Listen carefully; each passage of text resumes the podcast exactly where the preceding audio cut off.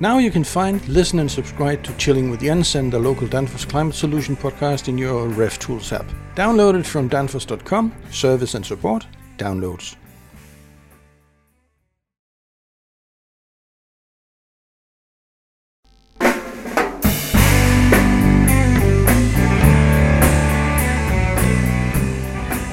Hi, I'm Jens Andersen from Danfoss Climate Solution. Today's topic is secondary cooling. Well, we'll also touch a bit on heating for a change. But before we dive into today's topic, let me just thank those of you who have given us feedback and suggested topics. And actually, with today's topic, we'll touch upon a couple of questions that you have raised. I've got company via Teams by my colleague Jörg Saar, who will tell us more about secondary loops. Hi Jörg, how are you doing today? Hi Jens, um, I'm fine, thank you. Nothing to complain about. That's great. Jörg, could you please give us a very brief uh, introduction to yourself? Who are you? Uh, yes, yes, of course. Well, yeah, as uh, as you said, my name is Jörg, Jörg Saar. I'm in the global Danfoss applications team of Danfoss Climate Solutions. And um, yeah, then looking into many different applications, and one of them is what we talk about here today. I hope that was short enough as an intro. Yes, absolutely perfect. Yeah, uh, Jörg, the, the theme is secondary cooling. Could you please give us uh, a, a brief, uh, let's call it a definition of what is secondary cooling? Yeah, um, try to. Well, you have a refrigeration system, and that produces, um, in brackets, cooling, right? And now you can have that refrigeration sitting uh, system sitting somewhere, but your cooling need is somewhere else, let's say a bit further away from that. And then you have something in between that that transports the cooling from one place to the other. And that's the secondary loop. So you have a second system that transports the cooling. Now that sounds all very theoretical. That second system could just be cold water, and very often is cold water that transports the cooling kind of from one point to another. We had a question the other day about secondary cooling and cascade systems. What is the difference, or what what what what is a cascade system uh, compared to a secondary cooling system? That's a really good question. Well, as mentioned, the secondary cooling, you have a refrigeration system, and then you have a, a system that transports the, the cooling to another place. Then a cascade system, you have two refrigeration systems sitting on top of each other. And the idea is here to be able to generate a larger or a bigger temperature difference. So if one refrigeration system can do, let's say, forty Kelvin difference, let's say from plus twenty ambient down to minus twenty, but you want to go even further down, then you might sometimes need to put another system below that, another refrigeration system below that, which reduces the temperature even further. So a cascade is you have refrigeration systems sitting on top of each other, and a secondary system is that you have one refrigeration system, and then that secondary loop transports the cooling to the place where it is needed. Okay, let's let's talk about cascade system another time, because let's let's concentrate on on, on secondary cooling. Um, Jörg, where would you actually uh, use a secondary uh, cooling system? Well, that is always useful when you have, let's say, long distances or or many many points where you need your cooling, and you don't want to put refrigeration pipes to that place. Let's take an example. You have an office building, several levels, many, many rooms, or a hotel. Now you could bring a refrigeration pipe to every single room of that hotel, or you do all that in water. You bring water pipes to every single room of the hotel, and then have, of course, a heat exchanger there that cools the air down in the room. But the advantage of sending cold water instead of refrigerant is that now you use far less refrigerant. You can reduce your refrigerant charge to the refrigeration system that produces the cold water. And then you send the cooling around using the cold water.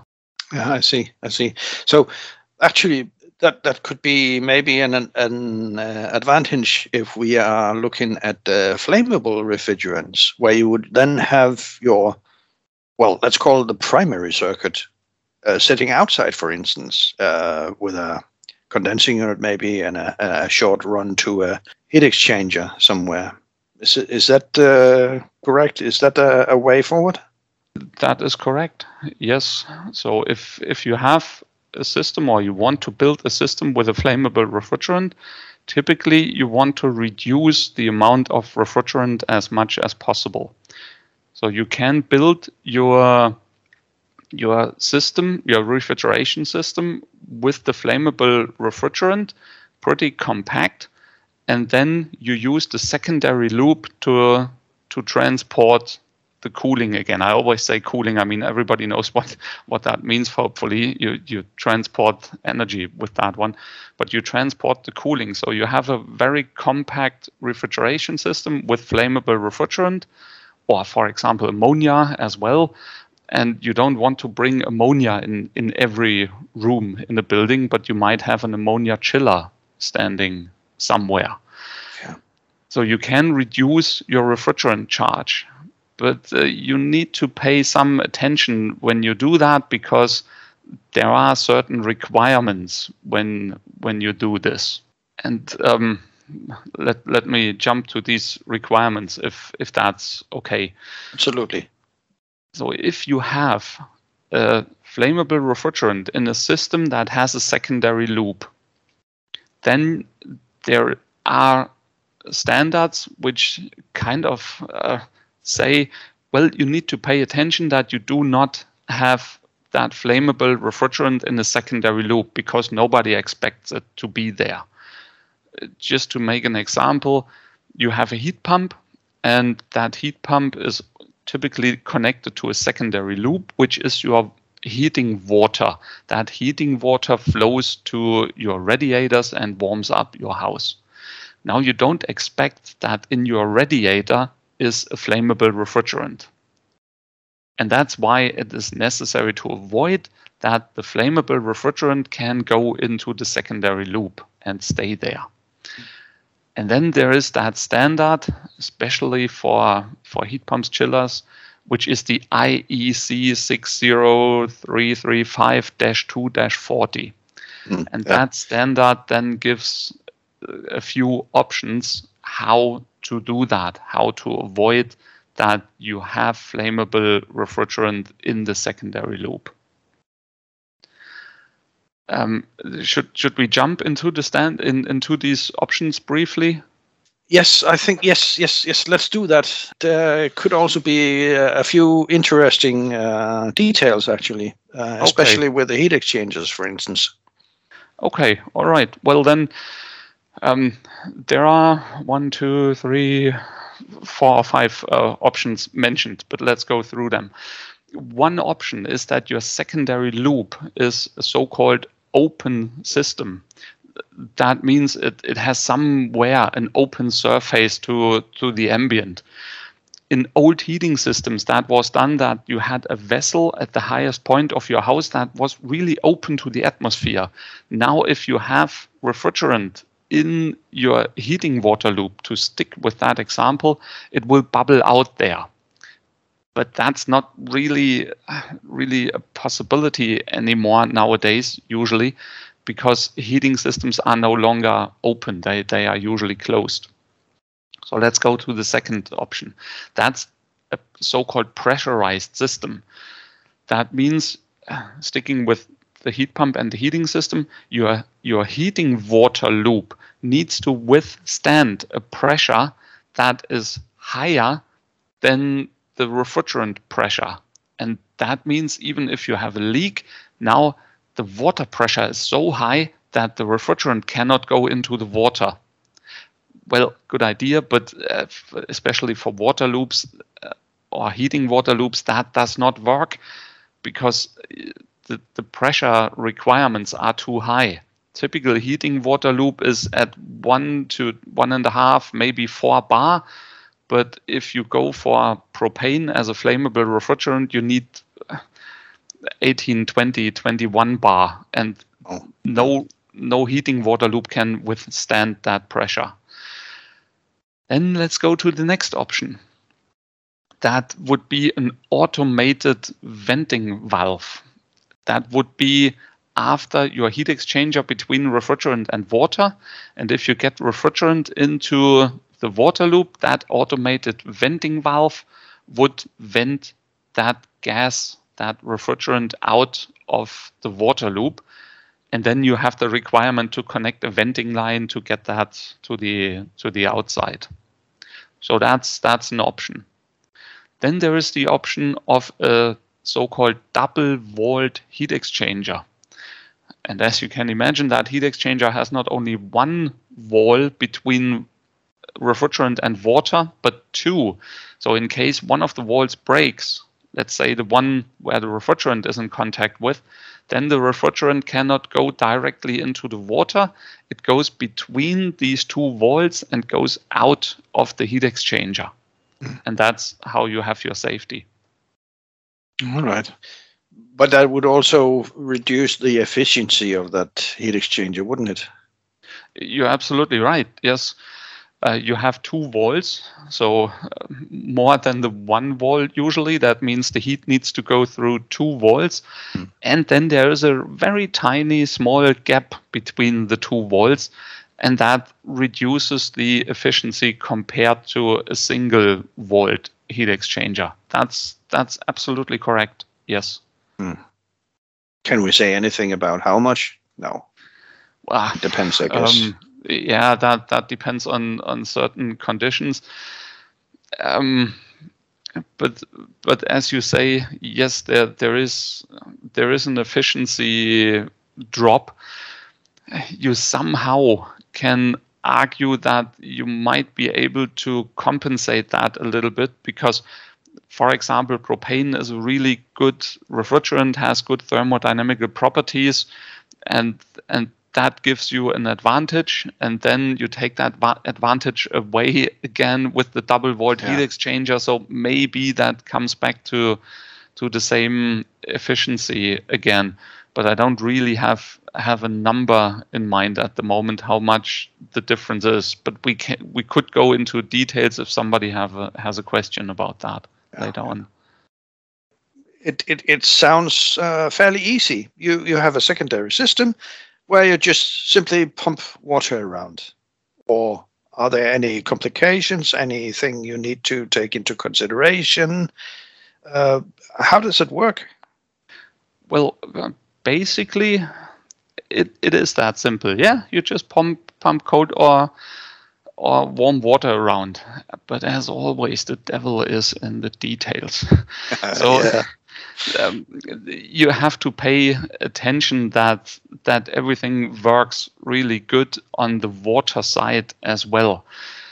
What I mean by that is the word hydronic balancing. So mm. you need to make sure that all your radiators, to stick with, with that example, house radiators, you need to make sure that all your radiators get a sufficient amount of warm water. So if you tr- if if you build a system in your house and one of the radiators does not get enough water, you never get you cannot warm up that room. You never get enough heat into that room. So that's a big point to make sure that your hydronics on the water side, that they are really really okay. And, and that, I uh, guess, is, is a, a question of, of, of the right valves. Is that correct? Uh, th- that's, uh, yeah, that that's one major point. I mean, first of all, you need to to dimension all the components in the right yeah. way. That means that means of course you need to have a pump that that is or has sufficient power to pump that water around in your system. And that means it needs to be dimensioned in the correct way. But the pump alone is not sufficient. You mentioned valves already, and, and that's where the important point is. Let's go back to, to that house again. We have the radiators, and now we have a pump that is able to pump enough water around and and provides enough pressure to, to overcome all the pressure drops. What could happen now? If if the first radiator, the first one would be the one that would be closest to the pump. If that one opens up completely, the radiator valve on that one, most of the flow will of course of course go through that first radiator and not going into the system to, to even the last radiator, which is the furthest away from the pump. So most of the flow will will take the shortcut through the first radiator, and the other radiators do not get enough water. And that's why there are so-called balancing valves. And they make sure that all, all the radiators are balanced. That means that they get enough water, even, even if the first one is open. So you can adjust these valves, and you can make sure that that all the radiators get enough water. Yeah, I see. Now, I have a tricky question to you. Mm-hmm. So pay attention. uh, now, we have we have talked about cooling systems, and we are also talking about radiators, that is heating systems. But looking at the, the, the, the valves themselves, the, the hydronic balancing valves, that particular valve, would that be the same valve used in a heating system and a cooling system? The, the balancing valves themselves in general, yes, in, in principle, they, they are the same valves, because what they need to, to do is they need to make sure that, that um, your pressure drops are in a way that all your consumers, whether that's a radiator in case of heating, a fan coil for heating or cooling or whatever it is, that they get the right amount of water. And the right amount means um, not too much and sufficiently enough, because the too much might be an issue as well. And that doesn't matter whether that is for cooling purposes or for heating purposes. Right. So in, in in short, you could say it's about the pressure. It's not about the temperature. It's it's about the pressure of that particular water uh, loop. Yeah, and, and the pressure drop, of course. Yeah, sure. Because mm. if, if you have a very long pipe, that gives you already as much pressure drop as, as your first radiator might have. So uh, the water always takes the way of the of the lowest pressure drop, and that's why you need to to adjust here. Mm. And um, may, maybe coming back to a cooling uh, example, um, if you have too much flow in in one of the fan coils for cooling, well then. Then the cold water that goes into the fan coil just rushes through the fan coil and comes cold back to the chiller again. So to avoid that, that you have this shortcut, you you need to to have these balancing valves. But to, um, now it gets a bit more complex. There are these balancing valves that you can adjust, or you could adjust with a with a manual valve, so that all this works fine when when all fan coils are open.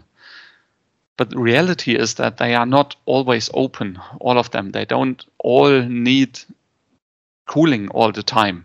So sometimes a few of them close, and that of course disturbs the whole system. So what what you really need is a valve that is self-adjusting.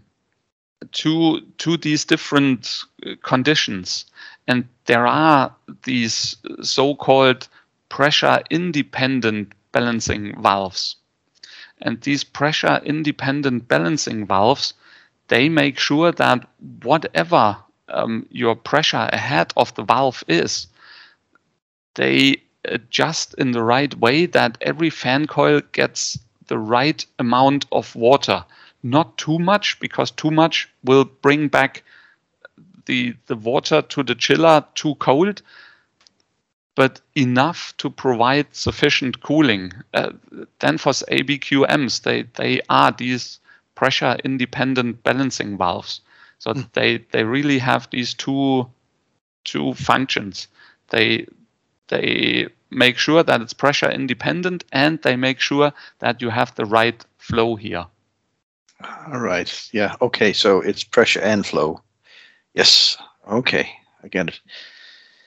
Uh, if we have a, a multi-storage building, a high-rise building, uh, there will also be uh, an issue of the uh, pressure, at least to a certain uh, level.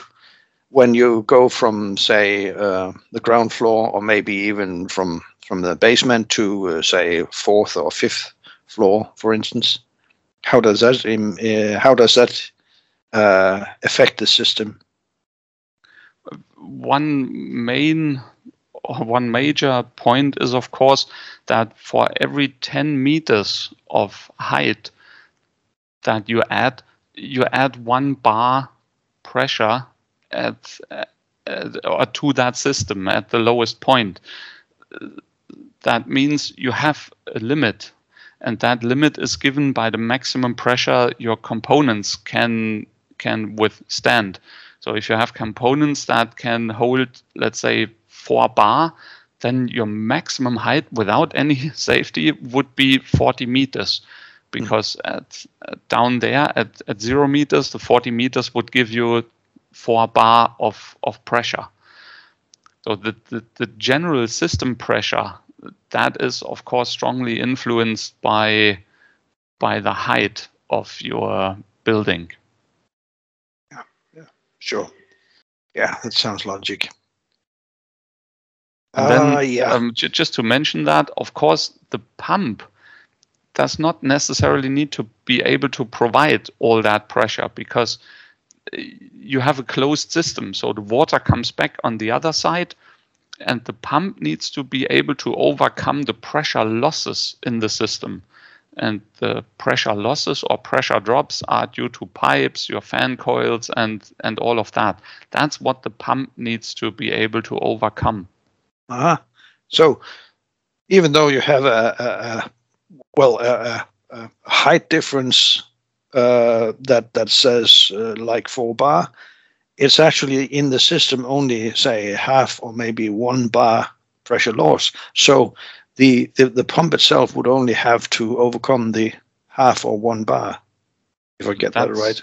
That's correct. Yes, huh? because yeah. you have because you have a closed system. Yeah, yeah. The water that flows back on the other side mm. of the building downwards kind of sucks the the water up on yeah, yeah. on the upward side. So yeah. the, the pump really needs to overcome the pressure losses or the pressure differences in the system. You're right. Uh, and uh, that's that's a funny thing, by the way. I mean, uh, in in in the in the cooling business, we we are sort of used to think in in uh, different uh, phases. Uh, in, in, in liquid and, and gas phases, uh, mm. but with with water, it's only one phase. So you do have this this slightly different uh, dynamic in in, in a, a water system. I get it. Yes, you're right. Yes, and hopefully it's only one phase in that water system then, because yeah. if you build a system that has so much pressure drop or cavitation somewhere that, oh, yeah. that you get uh, you get vapor, then you have another issue. yeah, then you have a problem. Yes, indeed. Okay. yeah, uh, Jörg. But um, I think let's let's take uh, the discussion about the uh, cascade system another time. And Uh, let's stop here for now. When uh, uh, with with the talk about secondary cooling, and uh, again, uh, Jörg, thank you so much for your time. It was um, again, as usual, a pleasure to to have you uh, as a guest here. And um, yes, thank you so much for your time, Jörg. Thank you, Jens. Talk to you. Bye. Yeah. Bye bye.